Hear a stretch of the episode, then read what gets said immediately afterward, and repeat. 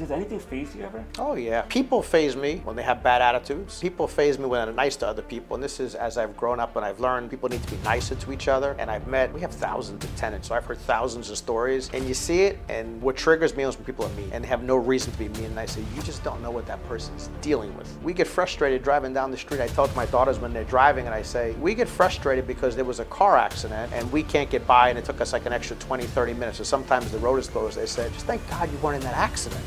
I said, you just got to look at the bigger picture. Hi, baby, hop in the Lamborghini. Huh? I'm needy, on me only, I'm needy. Huh? Hi, baby, hop in the Lamborghini. Guinea, Guinea, Guinea, Guinea, Guinea. Uh. Left for a minute, I did not sweat it. Look at the cash I'm spending. There it goes.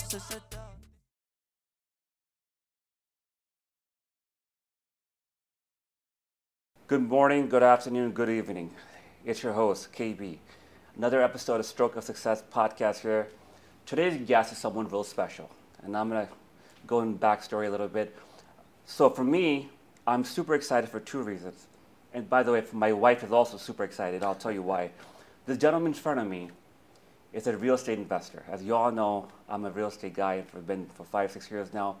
But besides that, this individual is on a TV show that me and my wife love to watch. and that's right, guys my friends are probably to give me a hard time. I'm admitting this. I'm a huge fan of Bravo. I love the channel. I'm a fan of Housewives of Miami, Housewives of Beverly Hills, Housewives of New York, and I we I we both were watching the season last year, and we found Todd Nepola, and we're like, you know what? I have to interview him. He's the author of this book called "Keep It Real: Commercial Real Estate." He is on a TV show TV show called Housewives of Miami He's a commercial real estate investor. Mm-hmm. Todd, welcome to the show. Pleasure, KB. Thanks for having me. It means a lot to me. Seriously, it means a lot to me. And I'll be honest with you, when I reached out to you, I thought my chances would be really slim.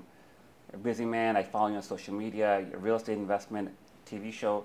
But so thank you for you know taking the time and doing this for me. Well, it's my pleasure, and it just goes to show you, like I tell everybody, you can reach anyone if yes. you try. Yes, yeah, you're right about that.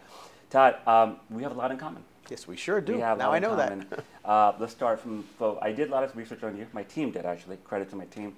Your family's from Italy. Yes. Okay. You're born in. I'm born in Staten Island, New York. Okay. We'll start from there. So how was mom and dad's transition? How were you born in Staten Island? How was life in Staten Island? Life in Staten Island, truthfully, was great. You okay. know, it's all we knew. I was a kid. I was born in 1972, so the world was obviously different. Uh, I'm not one who looks back and says it was better then. It was just different. So back then it was, you know, no cell phones. You'd go out and play with your friends until the street lights came on. That meant it was time to go home. Sure. Uh, your parents had to trust you at very young ages to just get on your bike and go. So I had a great childhood. And at 13 years old, my parents decided it was time to move south. And originally we were going to go to New Jersey, which a lot of people from Staten Island, they moved they to do. Jersey. But my mom said, let's just skip that and keep heading south down to Florida. And I was all for it. I was at that time a freshman in high school. And I said, I look forward to this. So we gave it a shot. We moved down to Florida. I couldn't have been happier, and I've stayed ever since. What part of Florida did you get moved to? We moved right over to this area I'm still in now, which is then called North Miami Beach, which is now called the city of Aventura. Yes, I love it. I spent a lot of time there. Yeah. Okay, so how old were you when you moved to South Florida? I was 13, 14 years old. You're 72, born in 72? Born in 1972. I'm 82. Born in Brooklyn, New York, as we talked about yep. it. I agree with you, man. New York, especially in the 70s and 80s, were the best decades, in my opinion different time. Yeah. The crime was bad though. Mm-hmm. Do you remember that the crime was that when you were? I do. I remember it, but you know, it's like anything else. When you live there and this is all you know, it is what it is. Yeah. But crime wasn't the way it is now. We didn't have back then so much of the craziness of some stuff that's happened. Yeah. Crime was, you know, if you had something that someone was going to mug you or take your money, they didn't want to hurt you. No, so. they just want to take stuff. And... But I was a young kid, so that really nobody was looking to mug a you know 12 year old kid, so I yeah, was yeah. pretty safe. You're Italian. Yes. A lot of Italians in New York. Yes. That's one thing about, I love about New York. Um, the Italian feast they have at every August, mm-hmm. and Brooklyn is huge feast. But you know, how was it in your perspective in New York, being raised? You have Jewish, mm-hmm. you have the Pakistani. I'm my, my descendant of Pakistani. Indians. You have the Chinese, the Italian, the Russian, the Polish. How was that for you? You know, it's a great question. I don't get asked that a lot, but I think about it sometimes. My childhood and I was lucky because I went to public school in the New York City school system. Staten Island's part of the five boroughs. And I still to this day can remember all their names. I won't say them all, but I mean, I, I, had, you know, I had black friends. I will say, I remember you know, Pat Newbold was one of my friends in like fifth grade, and then I had Chinese friends. Kenny Yu, he was also into martial arts. They owned a Chinese restaurant. People I haven't seen in decades or heard mm. from. I had Greek friends, I had white friends, I had Jewish friends, but we didn't label anyone. They were just my friends. friends. So I didn't know any different. Me- me you know, I laugh sometimes because now I think I remember how Kenny would always go to my house and bring fortune cookies because Yeah. he was in the Chinese food Yeah. business. But like, nobody was anything other than whoever you were. Yes. And we all went out, we played, we picked on each other, and had a great time. Yeah. I think the labeling came a little later on down the line. I agree with you, and it, it ruined a lot of things. Yeah. You know, same thing. You know, I Brooklyn, same exact thing. I had friends from all over the world, Yeah. and you you never. And it was kind of interesting. You go to the house and you're like, wait a minute, that's your holiday. That's Yeah. what you guys celebrating. Okay, you, you're doing Hanukkah. We're doing this. We're doing that. So interesting. Florida, you're a young guy. I mean, South Florida's insane. Yeah. It's always had beautiful women. The weather here is amazing. Very different from New York, where we come from. The snow, and you know, the smoke and the hustle and bustle. Come to Florida. How was life? Were you the middle class guy, higher class guy? Life was great. You know, my, my dad did well. Uh, we weren't, I wouldn't consider us rich. We certainly weren't poor. Sure. But we did well. But we were able to move to a place called Turnberry Isle. Okay, yeah. And Turnberry at the time, it was you know created by Don Soffer, who's the pioneer of, to me, all of South Florida. He's, He's one of the kings, and now his kids have taken over and done fantastic. But it was one of the greatest experiences for me because I got to interact with all these super rich people. I mean, I, I mean, I don't think they were billionaires back then, but mega, mega rich people. And because I was young at the time 14, 15, 16 these guys all saw my hustle and they saw a part of them when they were young. And I had guys like, I, I guess I don't forget names. I had guys like Leon Ruderman, who was like the CEO of Time Life magazine, taking an interest in me. He was probably 60 and he would show me things. And Erwin Tauber, who was a huge real estate guy, was always very generous with his time and tipping me to wash his cars, wash their boats. So I got to learn from these guys and emulate them and say, I want to be like them. These guys had the cars, the boats, the women, the houses, and that was the days that Miami Vice was coming out, and these guys, they were doing it legally. And I said, I got to be like them. And they took an interest in me because I worked hard, and it was a great experience. So I was always very happy to be there. You come from a family of investors. Yes. Okay. Talk about that. So your father moved to South Florida. Was he doing what you're doing now? No. So my father was an engineer out of college, and he worked for a company called Port Jefferson in New York. And he was an engineer, did the interior warehouse designs of uh, supermarkets and grocery stores. And he lost his job, and I don't know if it was 79, 80, 81, right around then. I was very young. But he lost his job, and it was from one day to the next, you're out of work. So we started selling cars out of his house, and he would go buy cars, fix them up, and sell them so we could make some money. Wow. And uh, we were certainly not in great shape financially then, but again, when you're young, you don't really know that. So uh, we would sell the cars, and then from there, my dad started renting car lots, and then he started the car business. And he figured out there was more money renting car lots than actually operating them. So he had a few car lots. So that's that was his investing. He never really got into investing the way I do, where I became more of a landlord. He started doing it for car dealerships and realized I could retire off the rent. So that's what he basically did. That's amazing. So he was an entrepreneur, Oh yeah, right? Okay. Your mom was a housewife. yes, Okay. and an entrepreneur. She was a school teacher. Okay. when she met my dad, and then well, when she was married to my dad when she was younger, then she was a stay-at-home mom, which was very typical. And then uh, after my brother and I went off to college, she got that itch to do something business-wise, so she opened up two lingerie stores, Oh, wow. and she did that for a couple of years. And then she decided it's better to be a housewife and stay home and not work, so she gave that up. Interesting. So the entrepreneur have been in your blood. Yeah, Interesting. Interesting. Wow. So, dad did the car stuff. Okay. When you met these mentors of yours, like you say you hustle, you were 17, 18, 19? Okay. Like, explain your hustle. You know, I figured out at a young age that, at a very young age, that we don't necessarily get paid for how hard we work. So I wanted to figure out a different strategy. So I knew living in Turnberry, these people came down. Most of them came on vacation, and myself included, were a bit more generous on vacation with our money. But these guys had cars and boats, and I loved boats. So I started asking if I could wash their boats, and they said, "Sure, you could wash the boat." So that was my first business. I was about 14 years old when I first started this, and I'd wash their boats. And as we had a relationship, they would trust me. So I'd wake up like at 5:30, 6 o'clock in the morning on Saturdays and Sundays, and sometimes on Fridays before school. I'd go out there, I'd uncover the boats, I'd wipe the boats off with the chamois, get them nice and clean. I'd put them in the water because they were on lifts. I'd start the engines, and then I would leave for the day. And then I'd go to school or I'd go to the beach with my friends, whatever it was. These people would use their boats. I'd come back at the end of the day, their boats would be there. I'd lift them up, I'd clean them off, wash the salt water off, flush the engines out with some fresh water, cover them up. And these guys were giving me 50 to $100 a day for that. And I had friends who were working in the Aventura Mall doing great in sales. I worked in stores like, you know, Merry-Go-Round and stuff. And they're like, I had a great day today. I made 80 bucks, which was great money back Right, then. right, right. And I'm like, yeah, I had a great day too. I made $600. And it was like, it was just out of the stratosphere. And I realized, I said, these guys really pay you. Which is when I said, there's more. I should be washing their cars that they leave here when they take their boats out. Sure. So then I started a car wash business. So I'd wash the boats, they'd leave, I'd start washing the cars, and again, I'd have the whole day free. And I was making more money in two days, two and a half days a week of of work than some people's parents were. 17, 18, 19. Yeah. You're super young. You could have been at the clubs. I was doing that too. Okay. You know, I never. I tell my kids this all the time. You could do both. You could do both. I was going out. I mean, I guess there's a statute of limitations. So yes, I had the fake IDs, and I was going to the clubs. I was yeah. at, I was at Facade before I probably even had a driver's license Sure. in North Miami Beach, and I had a great time.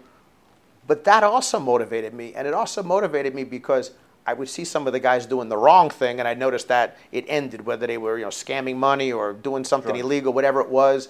I'd see it go from this grand lifestyle to over. So I always wanted to emulate the guys who were you know positioned in real businesses.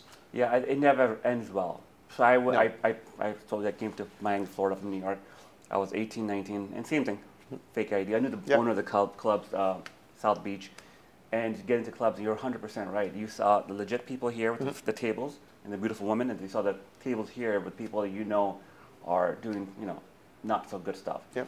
And uh, eventually, these people, you know, get caught. So, you know, for my entrepreneurs watching this sh- podcast, remember, there's, as Todd said, you can make money both ways, but remember, the, the right way goes a long way. Yeah. There are no shortcuts. There's no shortcuts. Todd, talk to me. So, uh, when, you, when you're 20s, what happened in your 20s? So I didn't want to go to high school, uh, to college, excuse me, after high school. But all of my friends were leaving, so I said, well, I better go do something. I'm going to be very lonely and bored.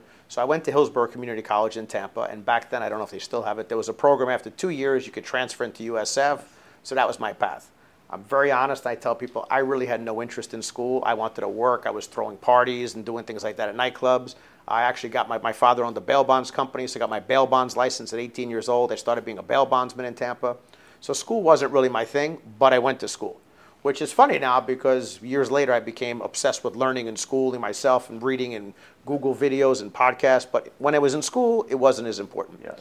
So that was the next phase. And of course, after school, I knew I wanted to work for sure. I mean, I wanted to work when I was in school. But at that time, Wall Street was everything, and everybody wanted to be Gordon Gekko from Wall Street. So I went right down that lane and got into Wall Street and started being a stockbroker and then do some investment banking deals. And that went on for a couple of years. But at the same time I was doing that, I was very lucky because the business was great and timing was perfect in the 90s for that. Real estate was not a good market. But I was smart enough to figure out that as much money as you're making as a stockbroker, this is commission based. So you can make a lot of money one week and make zero the next. So I was looking for lines of income, and now everybody calls it the trendy word is cash flow. But to me, it was just how can I make some money where I don't have to go to work? So I looked into real estate, I looked into payphones, I looked into ATMs, I looked into everything. And ultimately, I bought my first property at 25 years old. It was a, a warehouse right down the block from where we are you know, today, and I still own it. So June of 1998 to today, still own it. Still have it. Three to tenants are the same tenants from the day I bought it, and I have no plans to sell it. That's amazing. That's amazing. Wow. You're in Tampa, USF Yep. alumni. And for those who don't know, I went to USF also. I did my undergrad there. Insane, man. Wow. Did you have a vision? So you, you heard of this phrase called law of attraction. Mm-hmm. Okay. Did you ever have a vision back then? You said, KB, listen, man, I had a vision. I'm going to manifest this. I'm going to be like that guy and that guy and that person. Was something like that in your head back then? It's another great question you have there. A lot of these terms have come around later on, like with you know the stuff like the secret and all and Yes. manifestation. So back then it wasn't those terminologies, but for sure I looked up to people as role models, and I tell people they said, "Well, they're your mentor," and I said, "They were my mentor. They just didn't know it." I mean, I have so much respect, respect for Don Soffer, but I don't sit around asking him business advice. But I modeled what he does, and I look at what he does, and I look at what worked and what didn't work. I mean, in, to me, he's an icon in real estate, especially in South Florida. But yes, I wanted to be like them, but I wasn't. It wasn't the law of attraction. Sure. But I certainly didn't say to myself, one day I want to own all the real estate. I want to like. It just kind of happens little by little. Yeah. But it had to be a seed there, Todd. There had to be some, like, you know, like what I'm doing right now in front of you, and I told you when my stroke happened, my hmm. stroke happened five minutes from here. And I was laying, laying in bed when got when I got the bad news. I'm like, God, this is not my you know final destination. And I had this thing that you know, and then finally I was I was up and running, walking. Yeah. I got my phone, and I'm on my phone looking at different people speaking on the stages and doing what you're doing in social media. I'm like, you know what? One day I'm gonna do this. Lo and behold, I'm sitting next to you, which is an honor and a pleasure. So that seed was planted in my head that I'm gonna one day have a podcast, interview multi-millionaires like yourself. You ever had that in, in like a, like Oh yeah. have an office looking over this beautiful location? Oh yeah. I mean, I, when I was really young, I actually used to. I wanted to, you know, take over companies. You know, stuff you see on TV Sure. and movies. And I said that could be me. And like I said, when I would watch Wall Street, I said, you know, I'd want to have an office like Gordon Gekko and buy out companies and do risk arbitrage Yeah, and all yeah. that stuff. There you go. But I had all those visions. Yes. And I even said when I first started getting into real estate, I would do the math and I'd say, gee, if that one worked and I buy one, and at that time I was 25, I said, could I imagine if I bought one a year? The thing is, I don't actually believe, myself included, any of us dream as big as what's capable. So when you vision it, you could fantasize sometimes, but your dreams and your goals sometimes don't match your fantasies. Sure. So yeah, I picture myself in all these things, but then when you start putting it on paper, say, well, if I just got to here, that'd be fantastic. But as the ball starts rolling down, especially with the real estate, which is why I love real estate so much, it multiplies so fast that I don't think anyone could imagine how quickly it multiplies if you hold on to your real estate. Absolutely true. Yeah, you're right. That's true. Hmm. With that being said, dude, you're a really good-looking guy.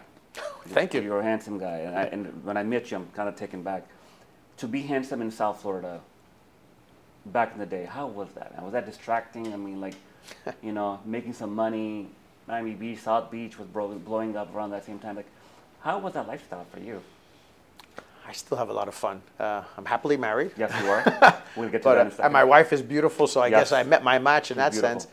Uh, you know, growing up in South Florida was really great. I will say, uh, you know, I, I, I always laugh at the line when you know uh, when Jay Z says it. There's no such thing as an ugly billionaire. It is true. The money supersedes the looks because I got a lot of friends I know that are very, very good looking, but they have no money. Unfortunately, don't get the same attention and access. Yeah. But growing up in South Florida is really a great place. Not distra- distracting I guess it could be for some. if you're focused. Uh, but if you love what you do, like this is where I want to be. I look forward to Mondays. Like you know, I, I want to do what I do. I don't go home at Friday at five o'clock and say, "Oof, Oh I'm my done for the weekend." Give me a beer. I'm oh all man. yeah. No. So I love what I do. So I'm not really distracted because this is where I want to be, and this is what I want to do. And I hope everybody finds that path of Sure. whatever it is. You want to be the best veterinarian, artist, whatever it is. Just be the best you can be at what it is, and you'll enjoy it. You You, won't get distracted then. No. I have some friends. I have some people that I know, entrepreneurs like yourself, younger, not as successful, but man, they can't get married. They don't want to get married. Hmm. They live here. They have the yachts and the, the Lambos and the Ferraris, and the women are just gorgeous, right?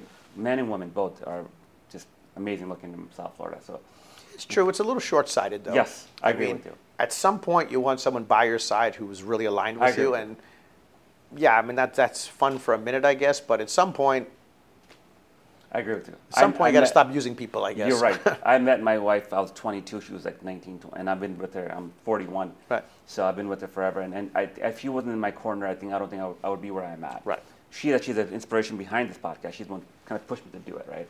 So with that being said, you first you bought your first uh, building in 1998. Mm-hmm. Right. Tell me what what happened the journey after that. What was the?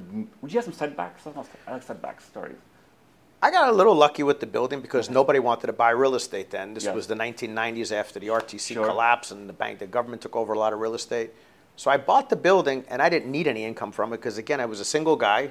And I think back then I was living well in a brand new rental community. The rent was like $900 a month for a one bedroom. I had like a Jeep Cherokee and like a limited even it was like $400. My expenses were very low. So when I bought the real estate, the income didn't matter. So I put every penny I had right down to my last $50 into the property. And I even went and applied for credit cards before the closing, thinking if I'm short, I would take money off the credit cards, which luckily I didn't have to do. And I got lucky because when I bought it in June, I remember going to the closing and the lawyer, and I won't say his name because I won't use that, but I do Okay. remember his name. Okay. But he did tell me, he's like, What's your plan? And I said, I'm going to re sign leases with existing tenants because of the foreclosure on the property. Those leases were voided. I said, I'm going to fill the space, I'm going to clean the place up and make it great. And I said, Then I'm going to refinance to get my money back out. And then I'm going to go buy another one. And he literally laughed at me and told me, You think that real estate's that easy? And I kind of did. And then when I would go to work as a stockbroker, even the guy who taught me the business of being a stockbroker, he was laughing at me. He's like, You're going to put all that money into a piece of real estate, and that's how much money you're going to make? He's like, That's the dumbest thing. And they were picking on me and laughing at me. And I said, Huh. But I closed in June. And in July and August, I worked. I remember getting my first tenant. I still remember his name, Adrian LaFont. And he came in and he gave me the deposit. And he was my first tenant I signed. I did renew leases with the four existing tenants. We signed leases for the three spaces that were vacant. I had my friends come out because, again, I'm 25. So I paid them. We had beers and stuff over there and uh, pizzas. And Yeah. we cleaned the place up. We emptied out vacant units. We painted it. We made it look really great. And in December of 1998, I completed the refinance, and it appraised for 800,000. I bought it for 575. I was able to get 600,000 dollars out. I got all my money plus about another 10, 15,000 after the closing cost, and I was off to the races. January, one month later, not only was the property fully cashed out, I was getting $5,000 a month in cash flow out of the property, which was more than I was probably spending at that point in time. And I was like, this is the greatest business in the world. And I was happy that people were so down on real estate because I had my pickings. I would brokers would call me. I, I could just pick between ten properties. The total opposite of what it is today. That's insane. Yeah, Lord, who said that to you, I think his belief system probably very limited. Yeah. I think you don't know any better. So sometimes that's the best thing, right? When You don't want, you're, you're ignorant and like this is easy, and it, it is. How, how? Let me ask you, Todd. How often do you see people make things more complicated? All the time. All the time. I, I think that's one of the biggest problems, and especially I, I mentor a lot of young people, and I have high school kids and college kids and all ages come into the office, and they come in and they give me all the reasons why certain things won't work, and I tell them, and you're right. They Yes. don't focus on, even in life, even if it's not about real estate, like, but what about the things that could go right? Just focus on that. We don't know what could go right or wrong, No. but just focus on what could go right. And when something goes wrong, you'll deal with it. Deal with it. I mean, look, we're in real estate. Hurricanes happen, fires happen. We had a car drive through a window last week, and it's going to happen. But deal with it one by one. Don't anticipate the bad. That's insane. So I have a, I have a, a- coach, a mentor. I, I, he's helping with mindset stuff. And we had a session yesterday, and he said, "Give me, goes, KB, tell me three emotions that you think, a feeling that uh, uh, you would like your, the best version of KB should have to be super successful." I'm thinking, I'm thinking, I'm thinking. I go, I go, cool, calm, collective. He goes, yeah, all right, write that down. Cool, calm, okay. Second one, unfazed. And number three was abundance. So if me and KB, and uh, I'm here, and if I see the best version of myself walking in, the multi uh, multi millionaire uh, KB walking in, he should be unfazed. He should be abundant, and should be super focused, right? That that describes you. You had a car come into the building. And does anything phase you ever? Oh, yeah. Uh, people phase me when they have bad attitudes. Uh, people phase me when they're nice to other people. And this is as I've grown up and I've learned, like, people need to be nicer to each other. And I've met, we have thousands of tenants, so I've heard thousands of stories. And you see it, and what triggers me is when people are mean and have no reason to be mean. And I say, you just don't know what that person's dealing with. And at any given time, even like I said, like, we get frustrated driving down the street. I tell to my daughters when they're driving, and I say, we get frustrated because there was a car accident and we can't get by and it took us like an extra 20 30 minutes or sometimes the road is closed they said just thank god you weren't in that accident There you go. i There you said go. you just got to look at the bigger picture and i guess people say oh it's easier for you now it's only easier for me now because i've gotten older and wiser and for sure that expression with age comes wisdom is for sure but i'm not going to let issues that are minor bother me if it's not a problem in a couple of years from now it's not a problem at all it's just a situation Yeah. but I that's just how I live. I'm the only thing that really triggers me is bad people. Yeah, that's amazing. Hmm. Todd, you have two daughters. Yes. I have two. I have six and five. Man, handful.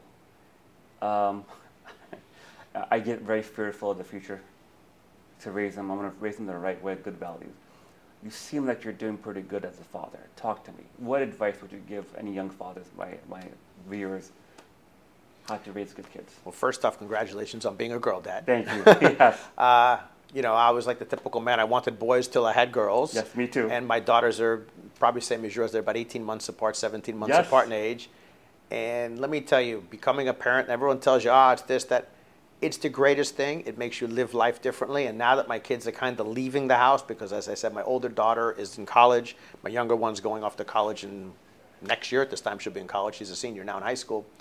Uh, I've always had a great relationship with my kids. Yeah. But my thing has always been I trust them. I really tell them the truth and I explain that this is their life. Go make it as great as you want or screw it up. It ultimately is in my life. So I'm not the, the, the hovering parent. I don't push them to do things they don't want to do. I don't put Life 360 on their phones to see their moves. I don't care. It's their life. They have to do it their way. But I'm also not trying to be their friend. They have to understand that. I, I- have so many people say, "Oh, I want to be friends with my kid," and I even know some people who think that's cool. They want to go out and like bring their kids to a club. I think that's insane. There has to be some sort of a boundary. Maybe when they're in their 20s or something, I'll have a different saying. But so. certainly at high school level, No. I'm not their friend. I'm their dad, but I'm their number one support team. I'm the one they'll call if there's a problem. But when things happen, I teach them, even like I said before, you said about being unfazed.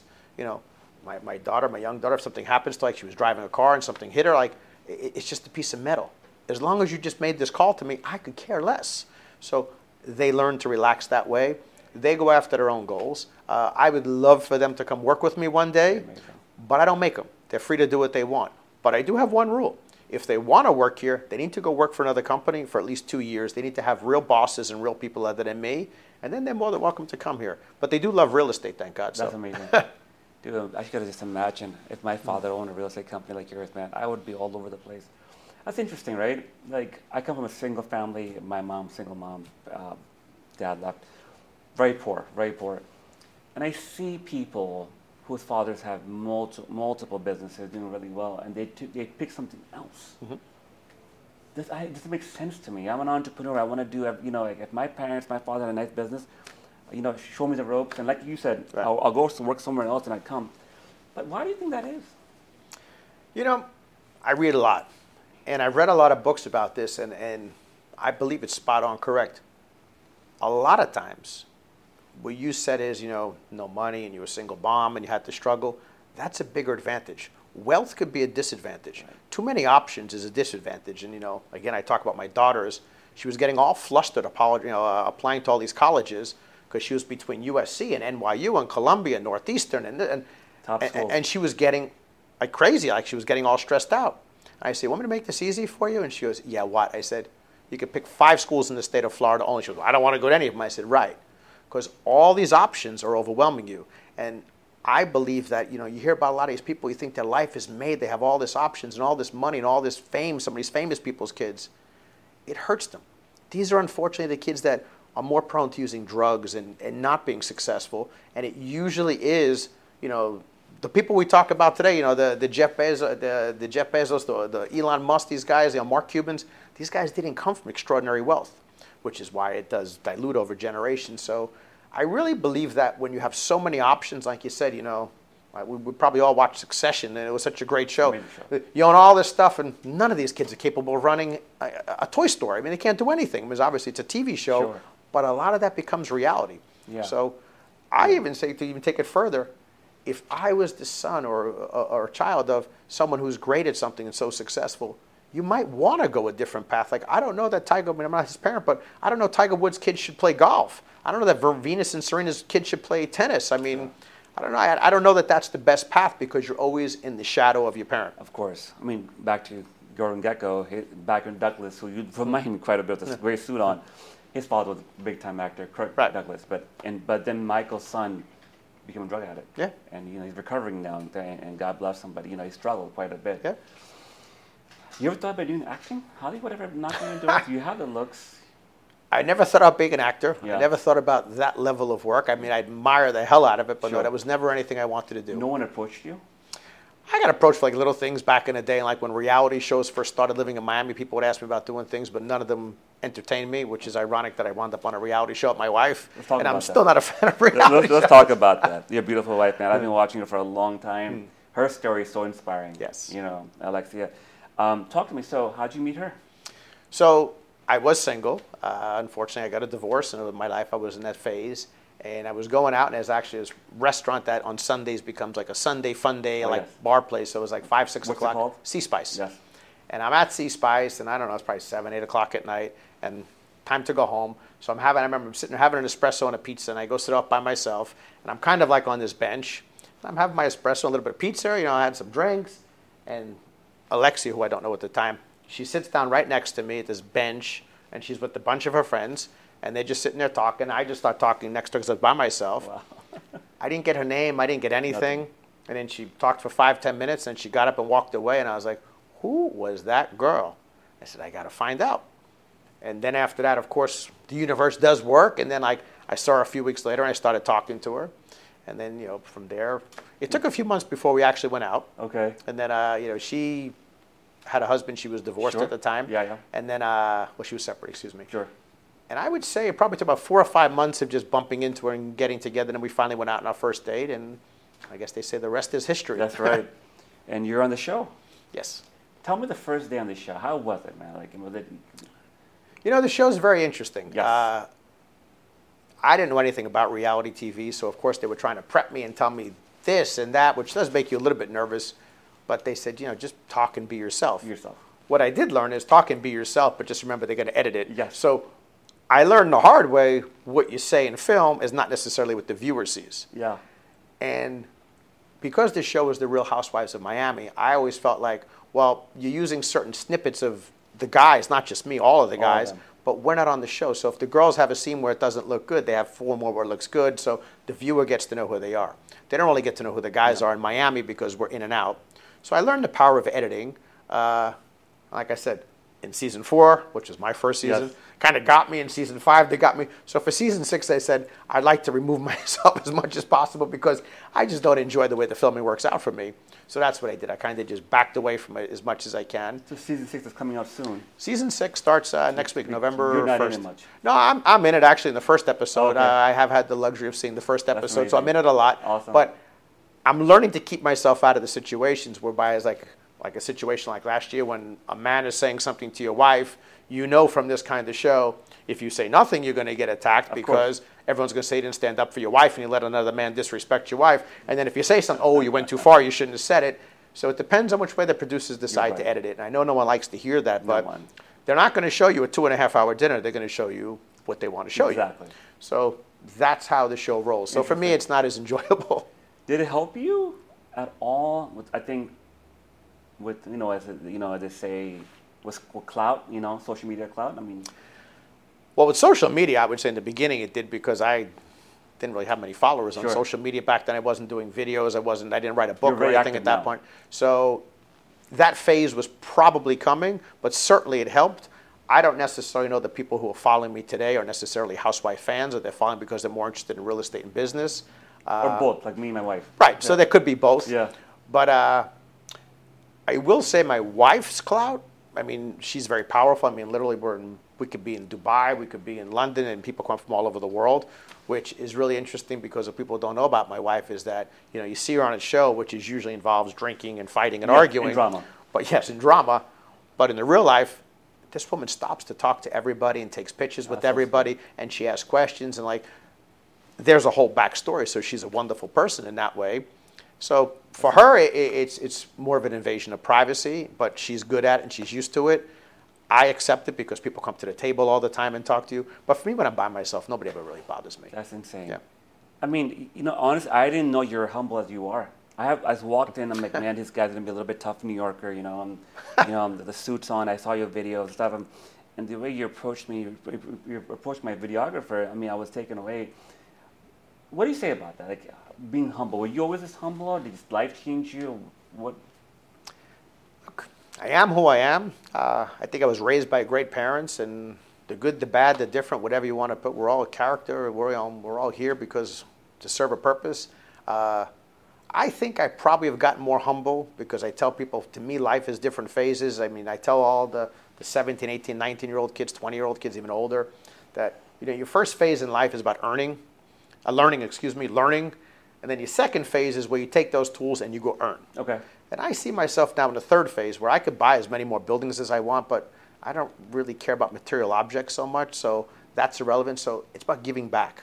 And when I get to see the impact I have on, like, we had an intern come in here, 17 years old, a junior in high school, and now I see him, he graduated high school, he was adamant he wasn't going to college, and this guy is thriving only two, three months into being a real estate agent, and he's doing what I wanted. And he comes in the other day, and he has three suits. He told me, he goes, I'm going to buy my fourth suit right now. And this kid's 18. He used to come in in, you know, a hoodie and slides, and now he's like decked out in a suit at 18 years old. And I'm like, I feel a tiny bit responsible for that. You should be. And when I go out and I meet people, and like, you know, I wrote this book, as we said, I wrote all, and I said, I didn't want to go out and pitch a book. Yeah. That should have been keeping it real. But as you see on the top cover here, I said, I want to pitch this book. All proceeds of this book go to charity. I don't want to make any money off the book. So I give you my life story and I give people real estate 100%. advice. I don't make a dime. Cost me a lot of money because I had to hire people I to help me a little you bit. about that. Yeah. But Wow. I give it away. So life Guys. makes you who you are. This is a. I mean, check this out. Where can we find it, Todd? You could buy it if you go to toddnepola.com. Okay. It brings you right to the link for one, or you could certainly go to Amazon, Barnes and Noble, Target. Everybody has This the book. amazing. Yeah. We'll put a link on the video as well.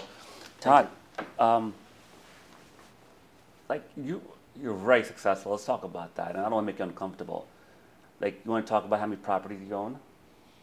A lot. A lot. A lot. Do you have? Do you remember the count? I kind of, kind of lost count a little bit. You know, I probably lost count. Yeah. Uh, I could tell you if I woke up every day and looked at my balance sheet, that would probably drive me crazy sometimes. But uh, you don't do it. That's not what it's about. You know, uh, I, I have no problem. when A lot of people say, you know, I want to buy real estate and I want to make money from that property and I want to buy a boat with the free cash flow. And I say, well, that's great. And you, there's nothing wrong with that. So the real estate is a means to an end for you to go out and buy the boat. To me, the real estate's always about multiplying and buying more and more and more real estate. So, how many buildings I own, I, I- could tell you, I'm hundreds of millions of dollars in debt, and it's all good debt. I don't Good have any personal debt. Good debt. But it's just I want to keep buying more and more real estate. That's amazing. You don't. You don't. You, you don't own the house you live in. Nope. See, I, I, I researched you, man. I, I got you in there. I'm like, that's it. Tell me about that. What's that about? Well, Grant Cardone said the same thing, right? So- A lot of people say the same Yeah. thing, and some people take it the wrong way. And It's actually comical because on the coming attraction of this year's show, they say, "Oh, Todd's having financial problems because we had to move." yes, No. I heard that. We lived in a rental apartment. It wasn't a rental apartment, it was a condo, Yes. but we rented it. Beautiful. And it was for sale. And it sold. So we had to move.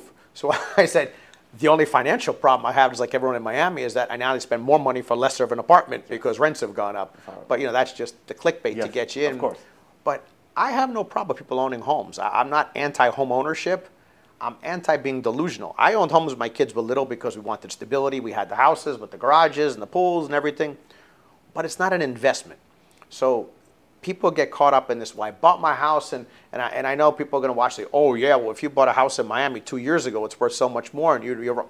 Yeah, and if I bought the Powerball ticket, that would be great too. But that's not an investment approach. You have to look at things over decades to see if it makes sense. Your home is funded by you. Your job, whether you're a doctor, a lawyer, whatever you want to be, your home is funded by you. Hence, it's not an investment. We pray it goes up in price, but historically speaking, it probably won't go up as much as the S&P 500. So it's not a great investment financially. It's a fantastic investment for your happiness, just like getting a boat could be fantastic. Just don't kid yourself. Now, I was renting after I moved out when I said when I was first single, I left my wife and kids, they were in the house, and my kids would come stay with me part time. So I rented an apartment. From there, Alex and I wanted to move into, we moved into a building together and we got an apartment and we rented. And then my kids came to live with us full time, so we needed to move again. So we quickly moved again. And then Frankie came to live with us full time, so we moved again. So we had to keep moving. So I said, it was a great thing that I didn't own an apartment because how could I have sold these apartments without losing a lot of money in transaction fees? I don't have any insecurities, and I love the fact that sometimes people say, like what one of the girls in the show says, if he doesn't own a home, he must have financial problems. I just feel bad for the good people who are out there renting who Yeah. think there's a stigma towards it because I could buy any home I want. Exactly. Oh, we know. I could buy any home I want. I know. but that's what life is. People put that on you. And I said, and now I'm renting again Yeah. because I want the flexibility to move. Because as I said, my older daughter went off to college. My younger daughter's leaving. So guess what? It's just Alexi, myself, and Frankie. We could go anywhere. We may go to Coconut Grove. We may go to Sunny Isles. We can go anywhere we want. Yeah. So I like flexibility. My wife likes home ownership, so she may win the battle. And I won't say, I want to say it on record, that I won't buy a place because she I will buy, I will buy an Yeah. apartment. I will buy a home. Sure. I prefer condos, truthfully. Sure. I will. I just won't say it's an investment. It's just an investment in happiness. How about that? That's insane. Good stuff. We'll wrap it up soon, shortly. You're a busy man. Last question. The name of your company, what's it called? Current Capital Real Estate Group. Okay. So Current Capital Group. So are you taking, do you get, you take investors? Like, We do some properties with investors, but for the most part, Current Capital is a group of companies that basically structured in property management and leasing. We don't really broker any deals, but we do that for third-party accounts. So not every property we manage is our own, and the properties we own as well. Now, in the last few years, I have started doing some deals with partners and friends and family members and things like that, just to buy more and more properties. And we'll continue to do that, and I continue to buy properties on my own. 2023 has been a very interesting year. I have not bought a single property. Uh, I actually had a deal to buy a property, and I can't do it till next year because unfortunately it's tied up in litigation. It's nothing to do with me, but the seller. So uh, that'll carry over to next year. But there's really been no deals this year, Wow. which is okay because the economy in South Florida has been great. So I'm more concerned my tenants doing well and the property is doing well. But deal-wise, been very slow. South Florida, yeah, South Florida economy is doing really well, Yeah. really well. Last question for you, my friend.